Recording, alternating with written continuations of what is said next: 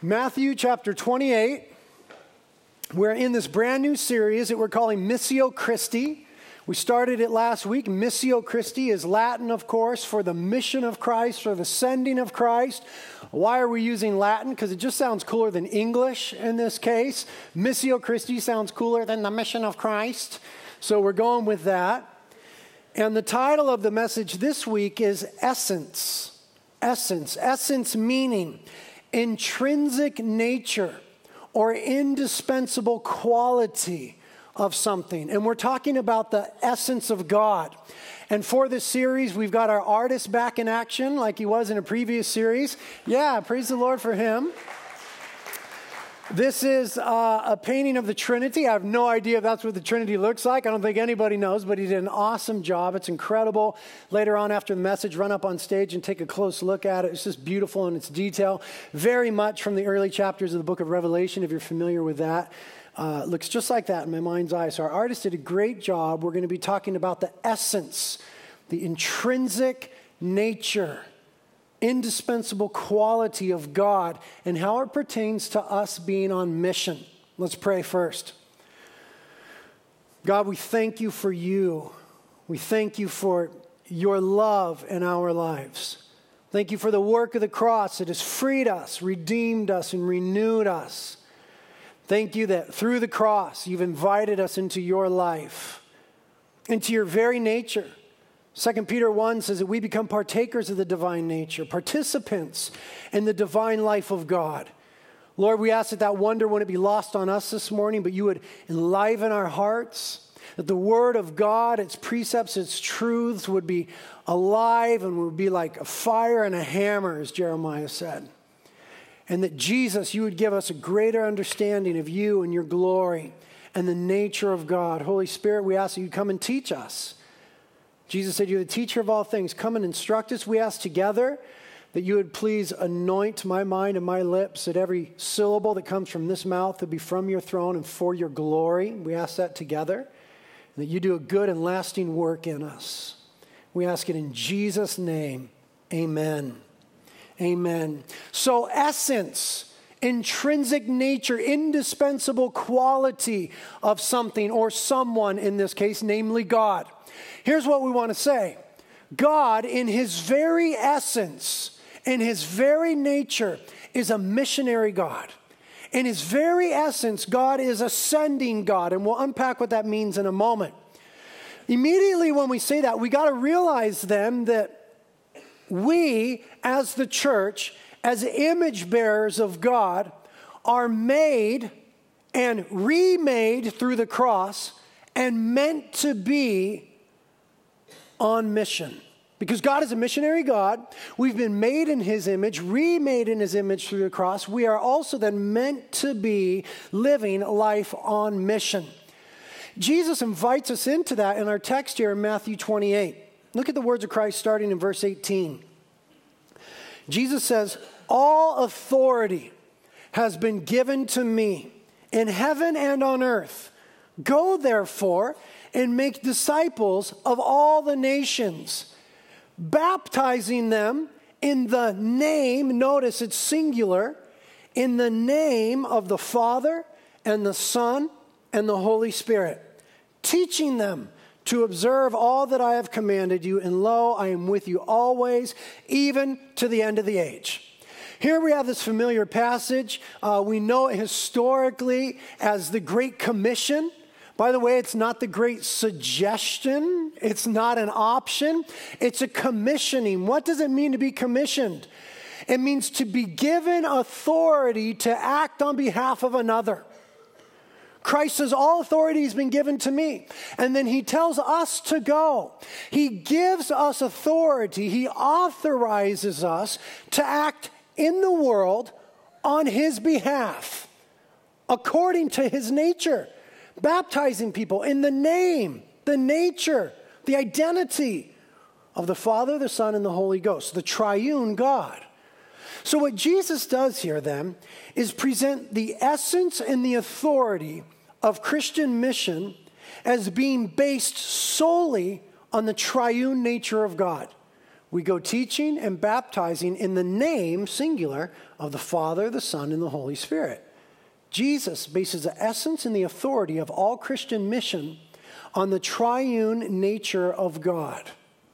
He says he has authority, he gives it to us. He says to do mission in his name. It's important as Christians, when we are on mission, as we're supposed to be in all of life, that we recognize the authority that we've had.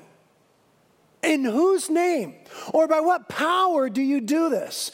Is what they asked the early disciples in the book of Acts. And this world is asking us that question like never before because we live in a thoroughly pluralistic culture. What does that mean? We live in a culture that recognizes more than one ultimate principle. Not everyone in our society agrees that the God of the Bible is the ultimate principle, so to speak. But we have a lot of competing truth claims, a lot of popular and competing truth claims in society. We live in a pluralistic culture. So it's important that we recognize by whose authority, in whose name, and by what power we go on mission. Because we're supposed to be baptizing the nations. What does it mean to be baptized? It's a change of allegiance. It's a change of identity from whatever your previous identity and allegiance was to your allegiance being to the triune God of the Bible, baptizing in the name of the Father, the Son, and the Holy Spirit. And we call all nations to this, whether they recognize Islam as the ultimate principle, or Buddha, or if it's a New Age thing, or whatever it might be. We are calling every man and woman and culture to a change of allegiance is what baptism is. And, and if you do that, you better know in whose name, by what power, and what authority we're doing that. And we do that solely according to the essence, the nature of God as being triune. God as being triune. To be a Christian is to be, I'm going to drop a big word on you. To be a Christian is to be a Trinitarian. Isn't that a weird word? It sounds like Star Trek or Star Wars or something silly like that. To be a Christian is to be a Trinitarian. That simply says we believe in the Trinity. We believe that God is one. Hear, O Israel, the Lord our God, the Lord is one. Shema Yisrael Adonai Eloheinu Adonai Echad. The Shema, it's called in Hebrew. We believe, as Deuteronomy 6 4 says, that God is one and yet we see that Jesus here expressly reveals God as being three in one, baptized in the name of the Father, the Son, and the Holy Spirit. So Christianity is distinctly Trinitarian.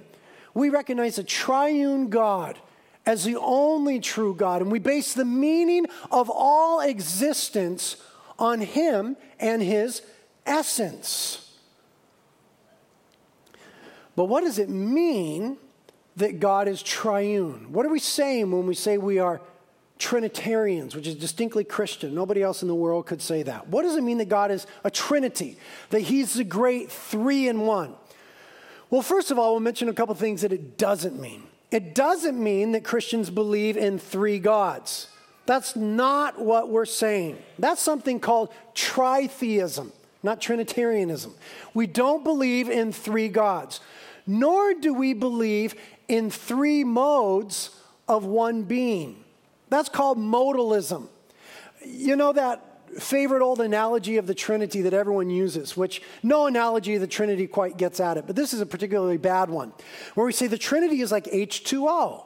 It can exist in the form of water or steam or ice. That doesn't teach biblical Trinitarianism.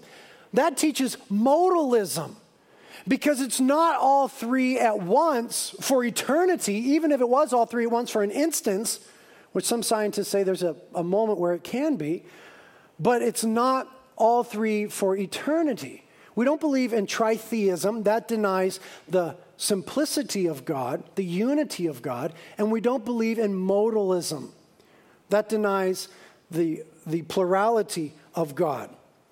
Right? Modalism says that Sometimes God's a father, sometimes he's a son, sometimes he's the spirit. So, what does it mean then that God is triune? That He's a triunity? It means this it means that He is a plurality within unity, a plurality within unity. It's to say this God is a plurality of persons, Father, Son, and Holy Spirit, a plurality of persons, but a unity of essence or being. Three distinct persons, but one essence or being. When we talk about God, we could say that there is only one what in God, one what, one essence or being, but that there are three who's in God, three who's, persons or ways of being. What does it mean to be God? God is one what, one essence, one being, but three who's Father, Son, and Holy Spirit. Now, this is what Jesus was referring to when he says in John 10, I and the Father are one. That there is this singular essence that is God. They are one essence, one what? But don't misunderstand that. Jesus was not saying that they are the same person. The Trinity has distinction of persons of the Father, Son, and the Holy Spirit. The Father is not the Son. The Son is not the Father, and neither are the Spirit. We kind of get sloppy with our language when it comes to this. We especially hear this kind of in ourselves when we're praying sometimes. You know what I mean? We'll be praying and we'll say, Oh, dear Lord Jesus, Father, Jesus, Father, I just ask that you would. Now, God knows what we're saying. And we know what we're saying, but it's just a little bit sloppy language because Jesus isn't the Father. And the Father isn't Jesus. And neither are the Spirit. Three distinct persons, one essence. Three who's, one what. Now, it is proper to say Jesus is God. That's a proper thing to say. One time I was with a friend and we were driving down the street and we saw some um, Mormons. And you could always recognize the Mormons because they got the little white shirt on and they're riding their bikes down the road. And uh, this person is real spunky and she rolled down her window and she yelled, Jesus is God! Because they don't necessarily believe in Jesus the same way that we do, right? And so we, it's proper for us to say Jesus is God. It's proper for us to say the Father is God. It's proper for us to say the Spirit is God. Because each of them is God in that divine essence, being, nature. But it's not quite proper to say God is Jesus. See, Jesus equals God, but God doesn't equal Jesus. God equals Father, Son, and Holy Spirit. It might seem like a trivial thing, but it's not at all. And as the church, we are entrusted to safeguard the grammar of Christian doctrine as gleaned from Scripture. Jesus is God, the Father is God, the Spirit is God, equally God, equally co eternal. But God is Father, Son, and Holy Spirit. So we realize as we're talking about these things, and I could tell from your confused little faces that the Trinity is a mystery. And, and we just don't understand the fullness of God. Any God that we could understand with our finite minds would be less than God. Isn't that true? I mean, do we really expect to understand everything about the nature of God? We want God to be just like us. We want him to be just like us, but, but he's not. God is not like us. G.K. Chesterton said, If God were simple enough for me to understand, he wouldn't be great enough to meet my needs nor worthy of my worship. Any God that we could fully comprehend is no God at all. So the Trinity is a mystery, but it's not a contradiction. It's not unclear. It's clear in Scripture. It's just mysterious to us how the three could truly be one. And yet, that's clearly the teaching of the Bible. Now, having said all that, my goal is not to articulate a doctrine of the Trinity or to defend it. Here's my goal in the sermon is to get us to begin to apply it in our daily lives. We often just think Trinity, mystery, oh, and just kind of move on from it. But what we ought to do is apply to our daily living the reality of the triune nature of God. Now, we're in this series, Missio Christi. We're talking about mission, being on mission with Christ. And it's imperative that when we talk about mission, we talk about the essence of God or the nature of God because mission comes from the essence or the nature of God.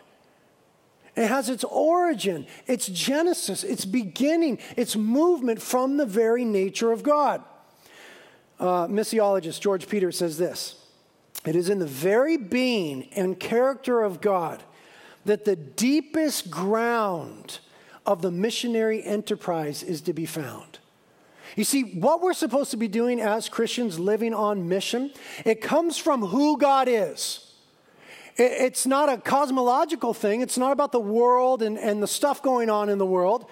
It's not an anthropological thing. It's not about humanity and the plight of humanity. It's not a church thing. It's not about what the church wants to do. It has to do with the very essence and nature of who God is as being the great three in one. And so, what we understand then is that mission is primarily an activity of, uh, excuse me, mission is not primarily an activity of the church, it is rather an attribute of God. We need to make that paradigm switch. Mission is not merely an activity of the church, it's an attribute of God. One theologian says, It's not the church that has a mission of salvation to fulfill in the world. It is the mission of Christ, the Missio Christi, that includes the church.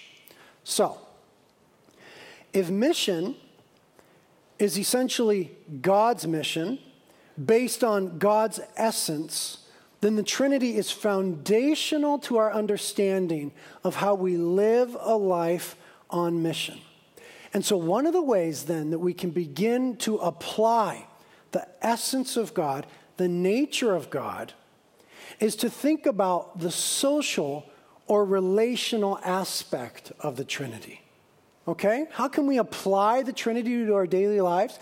By starting to think about the social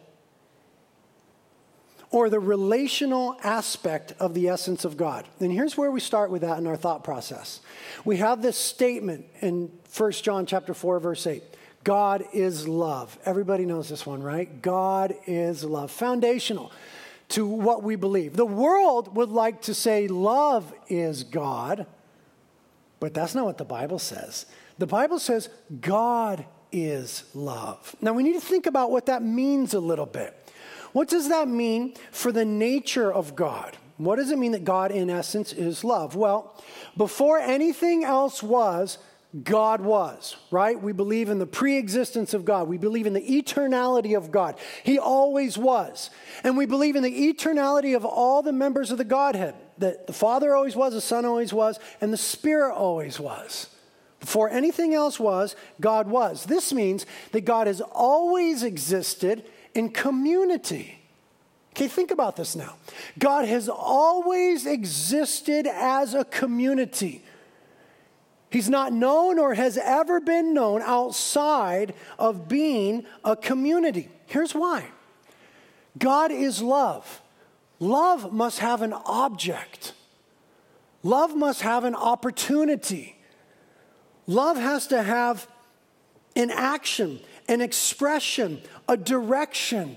Love is between two people.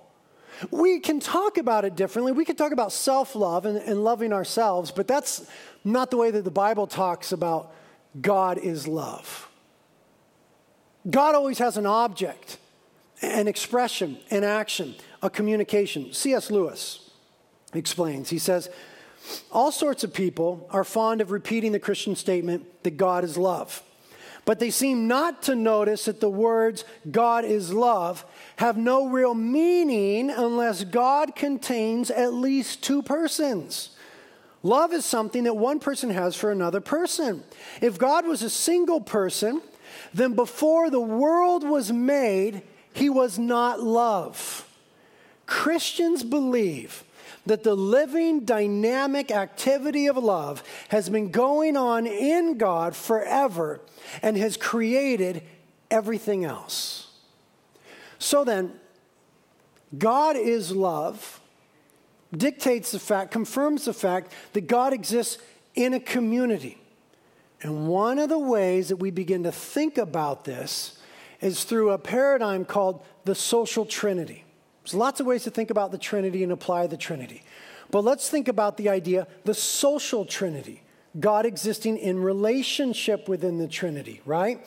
In community. One theologian says, in God's threeness, God is related to himself. Here's why this is important to look at God socially because it puts the emphasis on the dynamic nature of God's life. It puts the emphasis on the outgoing, the outreaching, the dynamic nature of God's life and love. In other words, God is not static, there's always going on inside of the Godhead this love, this community, this relationship, this communication. You guys have heard me drop this phrase on you before intertrinitarian communication. We love that one, right? It sounds so freaky. Intertrinitarian communication. It means that within the Trinity, there's communication. And we could talk about intertrinitarian love. Within the Trinity, there is love between the Father, the Son, and the Holy Spirit. This is not new ground. This is not unfamiliar to us. Throughout the Gospels, we see Jesus professing that the Father loves the Son and the Son loves the Father. Throughout the Gospels, we see Jesus communicating with the Father. Jesus went up on the mountain to pray. To whom did he pray? To whom was he communicating? The Father. This is not new ground to us, this is familiar. And so, one commentator says the Father, the Son, and the Holy Spirit enjoy a dynamic life together, glorifying and loving one another. The threeness of God reminds us not to think of God as static or as individual. Rather, we must think of God as eternal, dynamic fellowship. Now, stick with me. Some of you are not sticking with me. Stick with me. Here's what this means. This understand this uh, excuse me informs our understanding of the statement God is love. Because what we see then in the outworking of God's love is that it's active. It's communicative. It's communal. It's never static. It's always reaching out. What we see in the Trinity is mutual submission, deference, giving of glory to the other, reaching out at all times. Pseudo Dionysius, who's a sixth century theologian, says, Love does not permit the lover to rest in himself. It draws him out of himself so that he may be entirely in the beloved. And Jesus says in John 17, 21, that the Father is in me and I am in the Father. The love of God reaches out to be entirely in the beloved. Isn't it interesting? that the Bible says, For God so loved the world, and that we are called the beloved of God. This love of God is always reaching forward. And what we see in the Gospels that we'll get to next week and spend a few months in is this eternal movement of God, this movement of God in love that has always existed within the Trinity, breaking into the time and space continuum through the incarnation. And so, what we see is this love of God manifest in human history.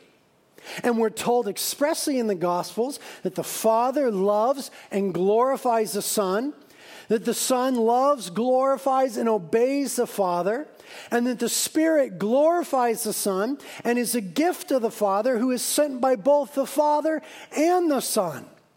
And what we also see then in the Gospels is this intense, radical focus on other within the Trinity. And this ought to inform the way that we do relationships. This intense focus on other. You see, the Father tells us in the Gospels to look at and listen to his son. This is my beloved son in whom I am well pleased. Listen to him. So we look to the Father, and the Father would have us look to the Son.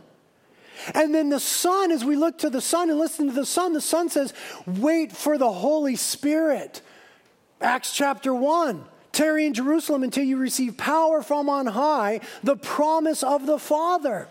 We look to the Father, he says, Look and listen to the Son. We look and listen to the Son, and he says, Wait for the Holy Spirit. And then the Holy Spirit comes and glorifies Jesus, it says in the Gospel of John. So there is this continual pointing to the other. a mutual submission, a desire to glorify the other, a humble deference to the other. What we see in the Trinity is a circle of love, honor, and preference. What this illustrates to us is the essence of God, the very nature of love. Since God is love, then God is on mission.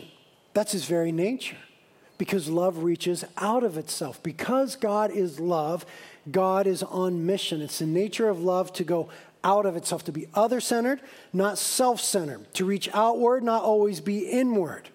And so, this communal love affair, this inward love relationship of the Trinity, flows outward in outreach to humanity. That's what mission is. The love of God going forward for the glory of God. And it stems from this inward love that then reaches outward. Now, we are created in the image of God, right? And there's a lot of ways we could talk about that, and, and you probably don't want me to. There's a lot of ways we could talk about we're created in the image of God. It doesn't mean how we look, right? That's not what it means. We try to create God in our image, but we are created in the image of God. But here's what I want to say about that for a moment. Through sin and through the fall, that image of God in us has been marred. Through sin and the fall, the image of God in us is marred. But through the cross of Jesus Christ, when we are born again, we are remade in the image of God. What was marred is restored. We are new creations. What happens through the cross is that we are remade and reoriented according to the nature of God, the essence of God.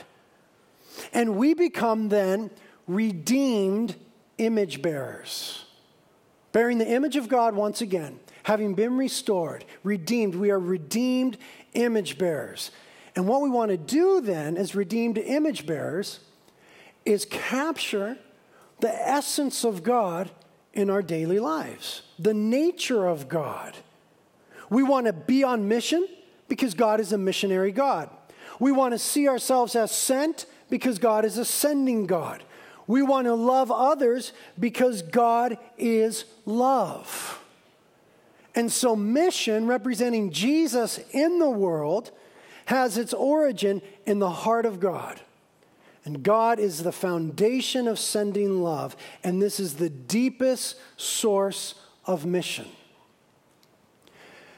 When we are saved, we enter into that life of the triune God. First Peter, excuse me, Second Peter chapter 1 verse 4 says we become partakers of the divine nature. We participate in the triune nature and relationship of God. Part of our understanding of what it means to be saved is that Christ is in us. Isn't that right? Colossians 1:27, the hope of glory, Christ in us. Part of our grammar for knowing that we're saved is that Christ is now in us. Beyond that, we also have the grammar of the New Testament that we are in Christ. Romans 8 1, there is therefore now no condemnation for those who are in Christ Jesus. In John 17, verse 21, Jesus prays that as the Father is in him and he is in the Father, that we would be in them. So Christ is in us and we are in Christ. How are we to understand that? What does that mean for our daily lives? I'll tell you what that means. To be in Christ and have Christ in us means that we participate in the life of Christ. The Trinity, Trinity is participatory. The Father, the Son, and the Holy Spirit always engage with one another.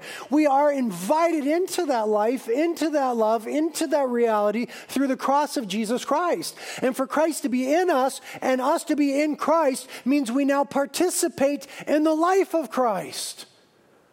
And the question we need to start asking ourselves as Christians is Am I daily participating in the essence of God, the life of God, the life of Christ?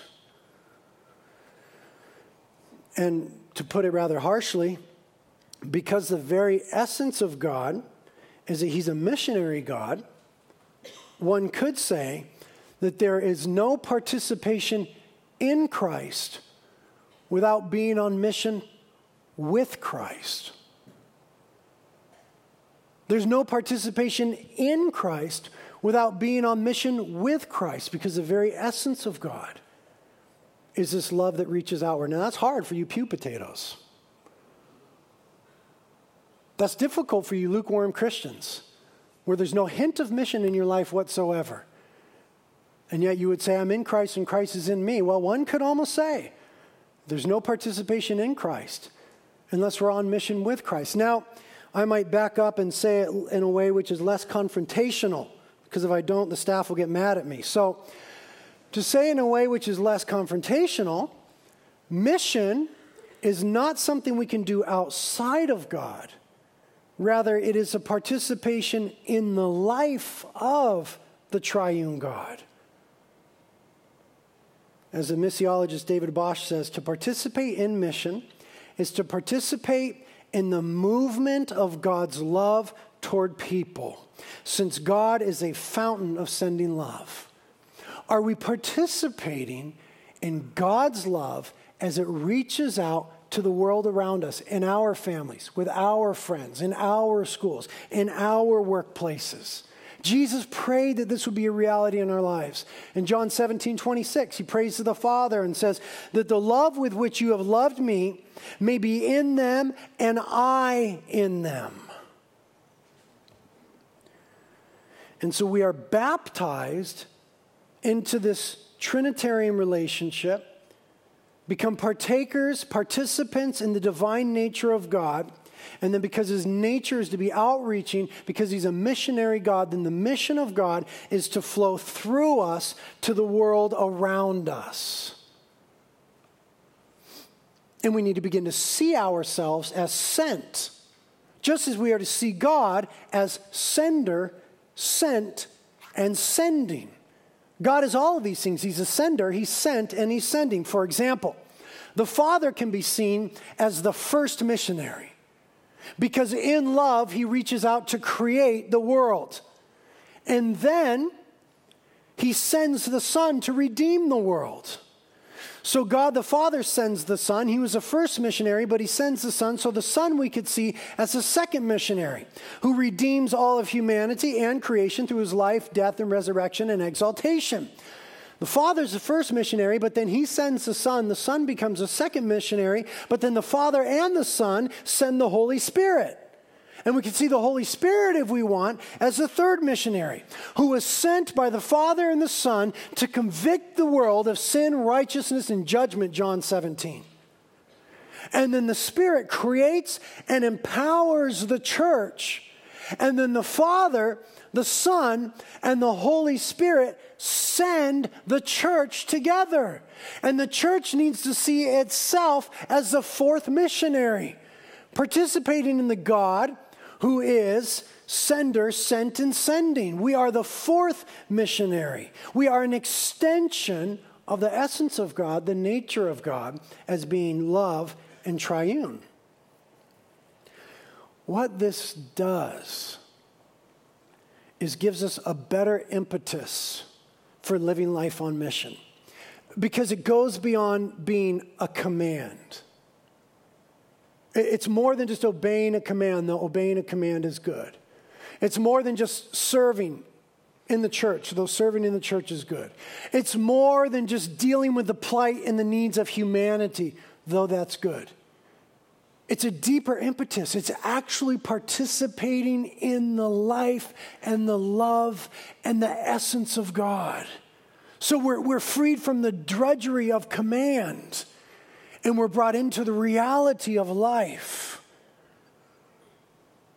And we recapture through that our sense of sentness. And when we join God on mission, we're connecting with the very essence of God in a much deeper way and deeper level than when we merely see ourselves as doing things for God.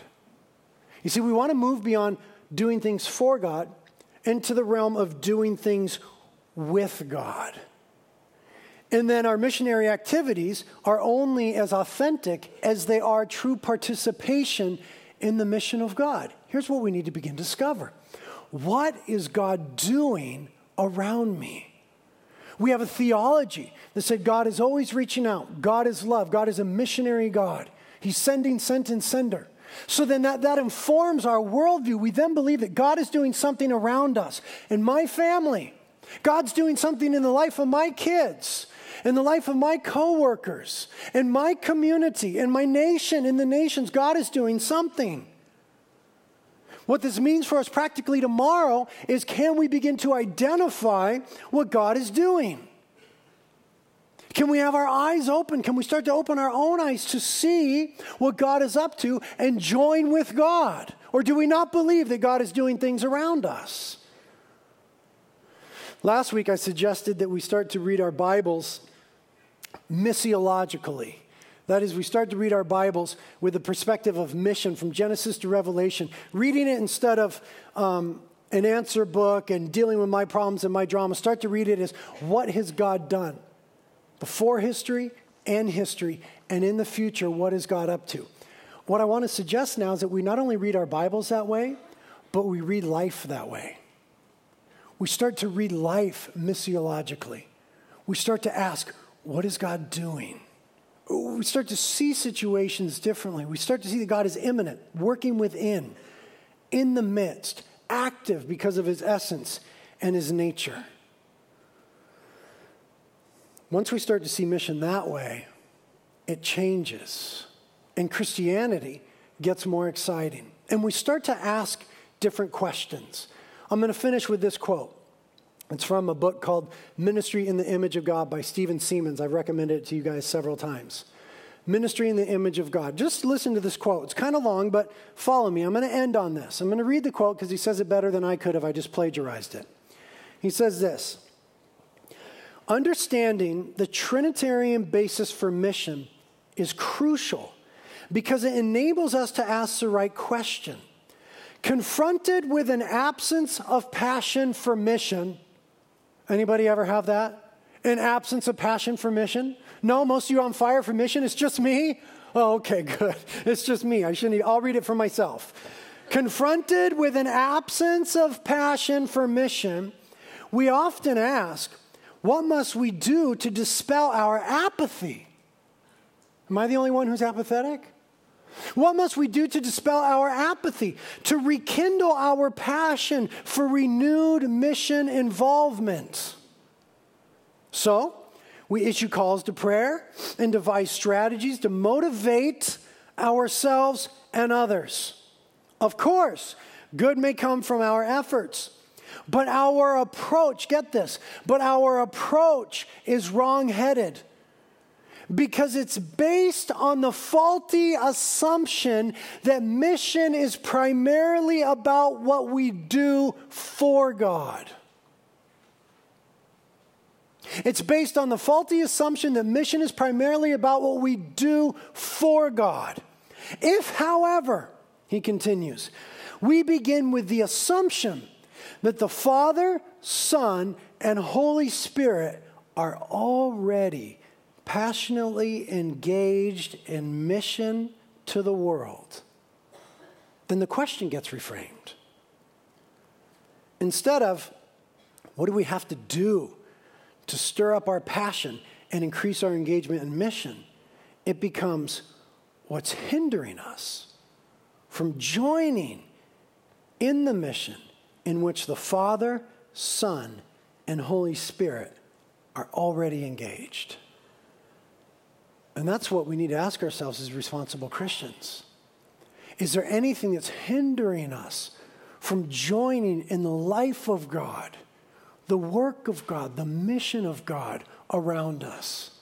Is there anything that, that, that would keep me from seeing and hearing what the Spirit says, what God is doing, where He's moving, and the coworker that sits next to me every day? We need to ask ourselves these questions. Deal with anything that would be in the way and let Christianity get exciting by realizing Christ in us and us in Christ. Amen? Lord, we ask that you would help us with that. As we ask these questions, We ask that, Holy Spirit, you would kindly and wonderfully deal with our hearts. Lord, deal with my heart, the things in my life that would keep me from seeing your mission, your glory, your passion, your love at work around me. I want to join in that. We want to be a part of that. And so deal with our selfish proclivities, deal with our ungodly distractions, deal with my ungodly distractions, Lord. Give us a bigger sense of your essence and your glory among the nations. Reveal more of yourself to us, God, that we would have a better impetus to join with you in what you're doing in the world. Prayer team will be up here to your left. If you need help with anything that's going on at all, they're there. If you're sick and you want prayer, they're there. If you're struggling, they're there and they're mighty in prayer. And let's get on our faces before the Lord. You can come forward and communion is here, but let's do real business with God now. Let's really seek Him and let Him deal with our lives.